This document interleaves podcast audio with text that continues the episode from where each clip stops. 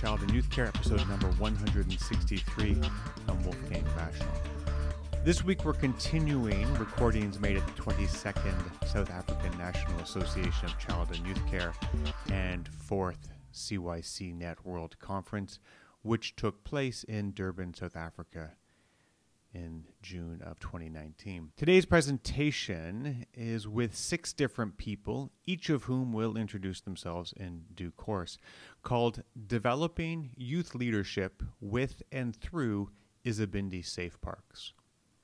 For those of you who are not familiar with Isibindi, I encourage you to listen to the conversation I had with Zeni Thumbadoo in October of 2018 in which Zeni explains the Isibindi model in detail. Very briefly, the Isibindi model is a South African created program which identifies, recruits, hires, and trains local people to become child and youth care practitioners in their home communities. It has been incredibly successful by many measures, although it must be said, not without challenges and some critics. Isibindi Safe Parks consists of programming created and delivered in local parks throughout the entire country. Today's presentation is a discussion of one program which makes videos with young people in some of those parks. I hope you enjoy the episode. Okay, so um, thank you very much for that for that introduction. Uh, my name is Paul. I'm the um, I'm, I work at the University of Leeds, and for the last few years, I've been working with the fantastic Bishop Simeon Trust and the equally fantastic One Child, um, One One Child, One Home, One Family, One Child, One Family. Um, and we've been looking, we've been working with young people across a range of safe parks in Ekurhuleni, looking at how arts practices could help support leadership development. And that's what we're going to talk to you a little bit about today. So the talk is structured into, there we go. So it's in three parts. Um, the first part is by me. This is going to be really quick, and this is a bit of a background of how we got to this point. Then we're going to go into Lou, who's going to talk to us about some of the research findings that's emerged from this project. And then we're going to get into the really interesting piece, which is going to be presented by our colleagues from One Child, One Family, who are going to talk about what this program looks like in practice and what the potential policy implications of this project might be. Okay? Right. So, so how we got here? So as, it, as, as we said, for the last few years, I've been running this project called Changing the Story. Changing the Story is a project that looks at how arts organisations around the world can support young people to engage with and shape civil society. So not necessarily just arts organisations, but organisations that are interested in using arts-based methodologies and participatory methodologies for development purposes. Okay? For me, the starting point for this was, was um, talking to this guy. This guy is Oggy Tomek, who's a big friend of One Child, One Family globally. He's done a lot of work with Hope and Homes for Children in the UK. Um, Oggy doesn't look like that anymore. Oggy looks a bit more like me. He's a little bit bigger than he than, than, than was then. But Oggy's very clear. He grew up in post-war Sarajevo and talks a lot about how he's now an award-winning filmmaker. He's a very well-known filmmaker in the UK. And um, he's very clear. So being trusted with a camera in a participatory arts project at the end of the war changed everything for him. It gave him confidence. It set him on the journey that he's now got to in his life. And this is a really common thing that you hear a lot, right? You hear a lot about how the power of art, particularly in post conflict settings, and there's a whole load of literature talking about the power of art, but actually, when you drill down, there's a couple of things that are interesting. There's very little evidence for the value of it. We know it works, but it's not, it doesn't tend to be evidence. The, um, the evidence is that is there It tends to be quite invisible. Yeah? It doesn't tend to get published in the places that, you know, Web of Science and all those kinds of places. It tends to get published via what we call grey literature. There's an awful lot of stuff out there. The people doing it are more focused on delivering the services to their frontline end users rather than reflecting on practice. So it's difficult to actually share learning people because people are doing the jobs that they need to do to serve the vulnerable children that they're working with. And also, quite often, particularly for small organisations, they're, hum- they're hustling for the next tranche of funding. So what our project was about was about trying to help people network globally to try to share practice and try to kind of get an evidence based, um, to evidence the value of this stuff. So this is what we're doing in Changing the Story. We're to, looking to evaluate present and inform future practice of civil society organisations working with young people in post-conflict settings in order to build strong institutions that can support communities to deliver sustained social justice. And we're currently working in 12 countries globally. But it all started in South Africa for me. Yeah, so the first organisation that I worked with was the Bishop Simeon Trust, and we've been working now for several years using a range of arts practices. My thing is film, so some of you were here before, or in the bit while we were waiting for the session to start, we'll seen some of the films that we've been making with young people um, over the last couple of years. Um, so film is very important. And so, and, it's kind of the main thing that I, that I do as my day job, looking at how we can use participatory filmmaking to support um, youth empowerment, to support child-led advocacy, so that young people can make decisions for themselves and um, organise their own development pathway. So that's what we've been doing. We're doing it all over world at the moment. Right, so this is what we've been doing. We've been working recently with um, Bishop Simeon Trust uh, and One Child, One Family, supporting them to develop, to, to deliver and hopefully enhance the National Safe Park Standards, and particularly focused on the youth leadership program. Now, as lots of people in the room will know better than me, it, said, it talks a lot about the youth, le- youth leadership and the need for a youth committee in the standards, but there's very little detail of what that potentially could do, and that's really what we've been looking at. We've been looking at how can we use the fact that you need to have a youth committee in order to get to, to meet the standards and thus to get statutory funding for safe parks. How can we use that to provide a, youth, a leadership program that can do a whole lot more than just tick a box saying we've got a youth committee? Okay, um, so that's what we've been doing. But within that, what's been really interesting in the work that Lou and I have been doing together as well is what, what we're really interested in the way through this. We've been trying to change the direction of uh, the global development conversation.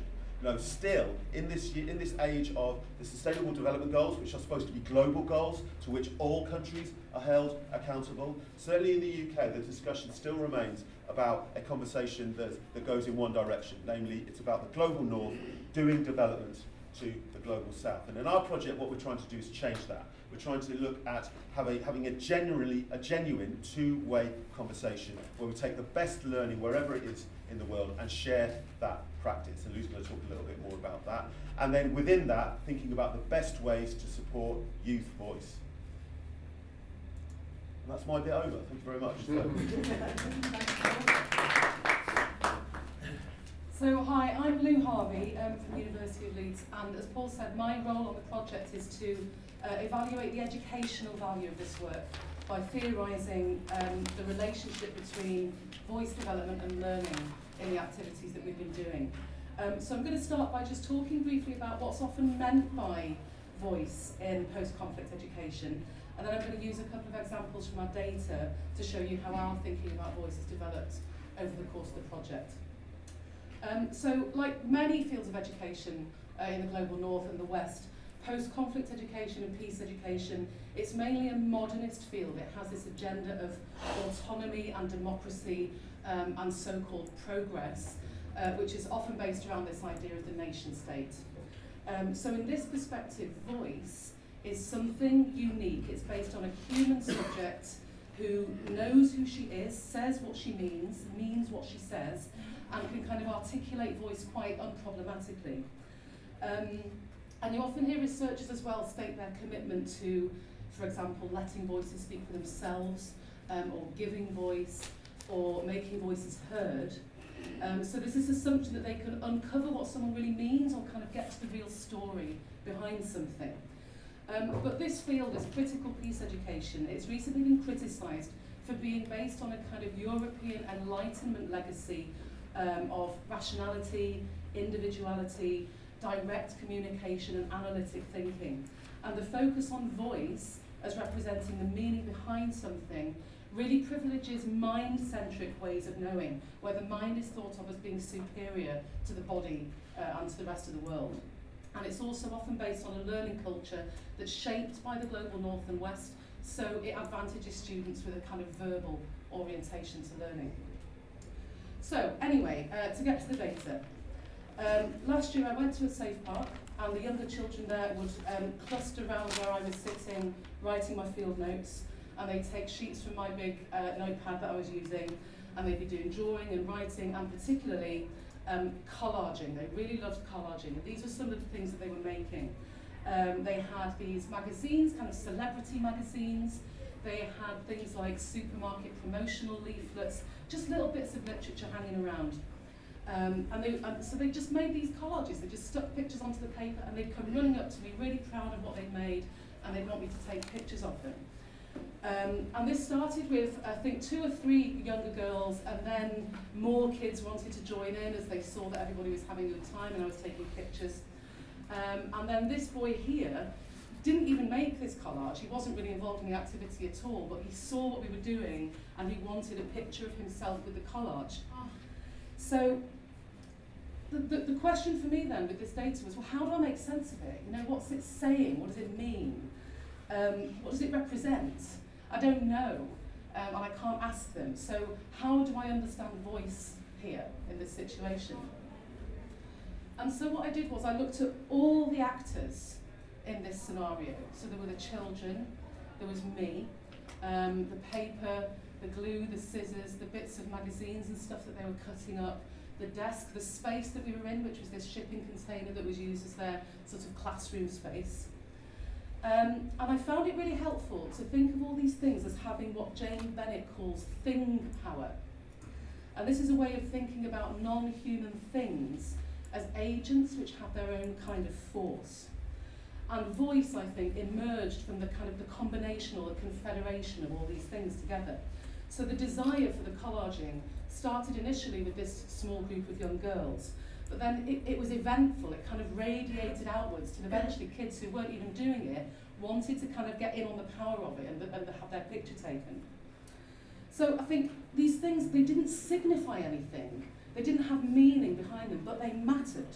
They were part of the production of voice of these children, and they were a really important part of their engagements with me um, and with the world around them, and so I had to listen to them somehow. So here I was thinking of voice not as a kind of innate attribute of individual human beings, but rather as something distributed across human and non-human actors. And I think these collages are, are utterances which are, you can't separate them from the conditions in which they've been produced. There's no hidden meaning behind these things. They don't represent anything except themselves. So I think that this takes us to a place where we can understand voice as fundamentally collective and collectively produced in a complex network of human and non-human agents that exceeds the traditional notion of the individual. So, so far so good. I'd found, I'd found a way of thinking about voice in, in this context that I was finding quite complex. But then there were also activities like this. Can I have the short extract of the video, please? So I just talked about voice as distributed across this complex network that exceeds the individual.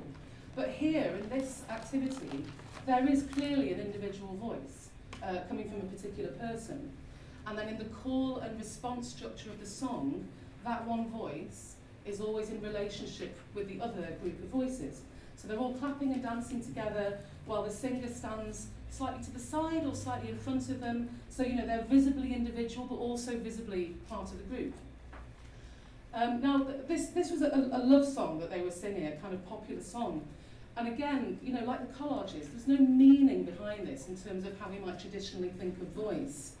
But we can look at it in terms of what's being produced.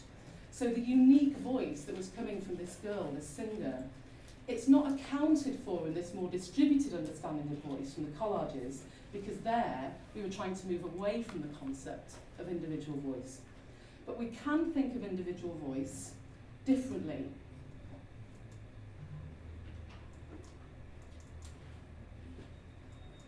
I can't get to my next slide.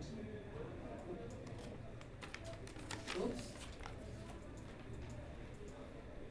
There we go. Um, so we can think of it differently, not as, uh, not as signification or meaning, but rather as just a sound which comes from the body.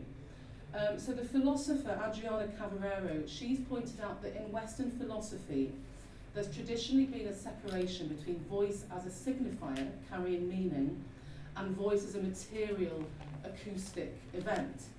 And when we become aware of this separation, it becomes possible to think of individual voice differently as an utterance rather than a signifier that carries, so something that's made rather than something that carries meaning. So I think the analysis of the collages showed that voice is produced collectively, but I think the singing shows how it's uttered individually. And this individual isn't the kind of Western humanist enlightenment subject who's separate from their world, but they're an embodied human being who's part of this collective in which voice is produced. So voice is uttered through individual bodies and produced collectively with other human and non-human actors. So it's always this relationship between the individual and the collective. And this, um, this brings me to my conclusion. So in understanding voice in this way as individually uttered and collectively produced, I think that we can see how these young people are undergoing a process of individuation from and within their communities. So they're always negotiating their roles as individuals with their roles as community members at the same time. And this process enables the integration of collective social demands and individual needs, which is fundamental to individuation as a psychically healthy and relational understanding of themselves in the world. And we're linking this idea to the concept of Ubuntu to show how South African approaches can be used to develop a community-focused and collective understanding of post-conflict education. Um, this is, and it's an approach which challenges these kind of Western and Northern ideas which are based on the rational, cognitive, representational and individualistic assumptions about voice. And in doing this, I think we're fundamentally challenging, as Paul said, this prevailing idea in development that you know it's a one-way street between the global north and the global south. We're actually showing how work in the global south is, is informing global education theory as well. Um, and I think that what we're doing is moving towards a, a trans-rational peace education, which accounts for the collective and the emotional uh, and the embodied and the aesthetic dimensions of learning, as well as the rational and the cognitive and the analytic which is already there in global education theory. Thank you. Um, so I'm going to hand over to our partners now who've been putting this into practice on the ground.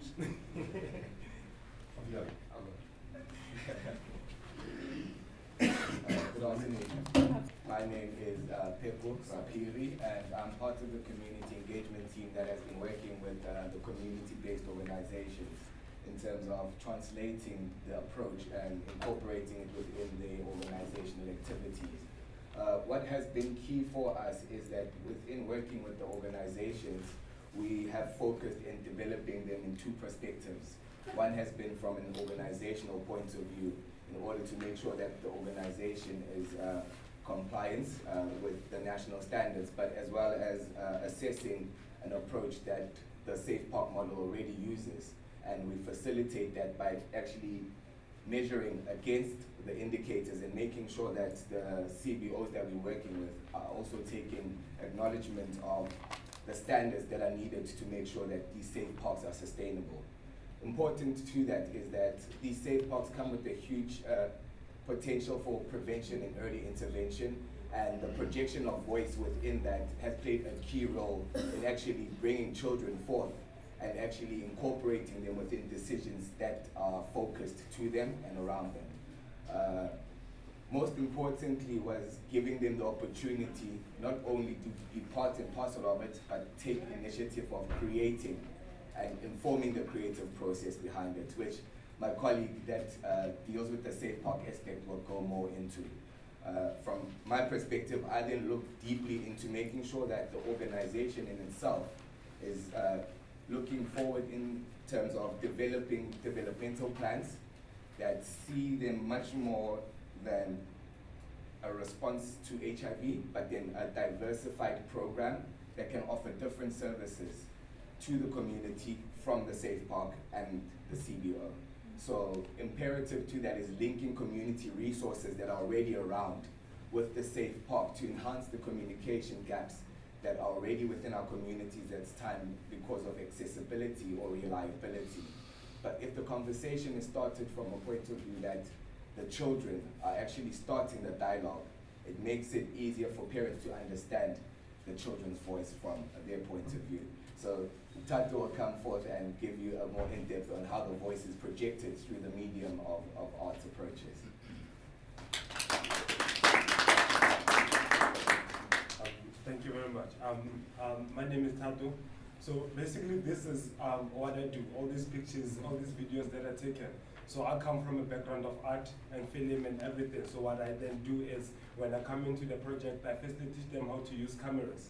So there's a lot that actually goes into the project more than film. We have grassroots comics. We also teach them how to do debates and everything so that the content that they want to put in their films is actually much stronger than what they see.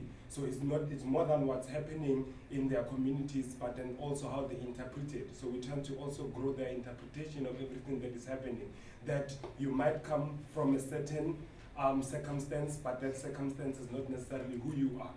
And then afterwards, that when we create films, after we create films with them, they sit down, they analyze their films, their content, and everything. Which now, when we sit down, we try to analyze the content. It would be very amusing to find that the young ones would write a very sad story, but have so much fun doing it. Mm-hmm. Then it becomes then a very shocking experience for us. And then now, after this was the first part of the program where we said, tell your stories the way you want to tell your stories. Whatever content you want in your films. Which the shocking part was that three out of the four films that we made from January to now June, three of them ended with suicide. So all the protagonists in the films killed themselves. And then now the responsibility now is actually changing the story to say let's now remake the films. And then now look at the problems that we've been facing, the problems that we put on our films, and how do we then look at those problems and find other solutions to come and solve those problems. So it's been a very interesting journey. And also with grassroots comics, what they do is we find comics and it's just a four frame where they tell a story that is now later translated into these films. The debates are there to make their content stronger, to look at their communities and actually um, saying that start to question things. The idea is to get them to start questioning themselves, start questioning their communities, and start questioning everything else that makes them who they are. And then um, in the next cycle, hopefully, we'll have more happier endings in their stories. And then, with that said, I think, yeah, you can take over.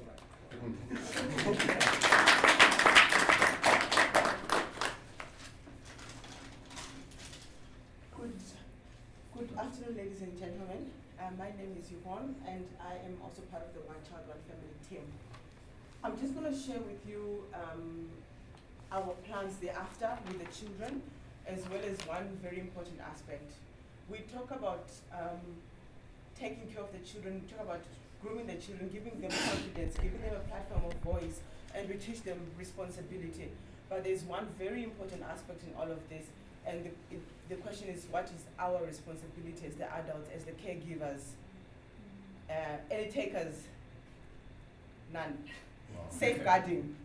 We have the responsibility to safeguard our children, and we have to make sure that we do so in every single step of the way in this process.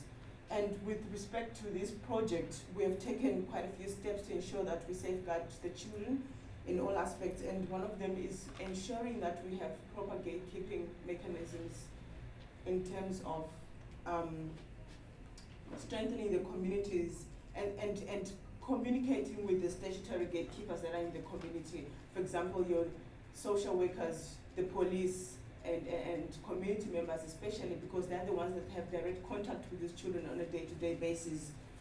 We also encourage and teach the children to be able to be to safeguard themselves and their peers, to be your brother's keeper in, in a way. That is very, very important. So they should be able to identify when there's a problem and when they're not safe, and they should know where to go and report or where to get help at any given time, especially their caregivers, which are the child and youth care workers that are in the communities that we're working in.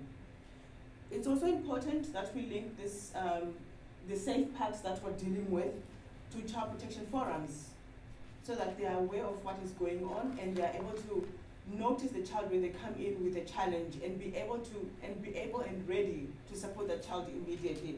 For us, that is very, very, very crucial. Then the next thing that is also very important to us is what are the plans with these children at the safe parks? What do we want to do at the end of the day? We've given them a platform of voice. We've given them, we've, we've taught them to have confidence and courage and all of that, what do we do next? And the first thing that we would love to do is link these children to the Children's Parliament. And you probably will ask why the Children's Parliament, but for us, that is a platform that is readily available to take them in, and there will be at a point where their voice will be even heard at a more national level. So we are, that's our most immediate plan, amongst a thousand other plans, of course. so, with that said, I would like to thank you very much for your attendance, as well as please do feel free to ask any questions, and feel free to contact us on the details that are on the website. Thank you very much.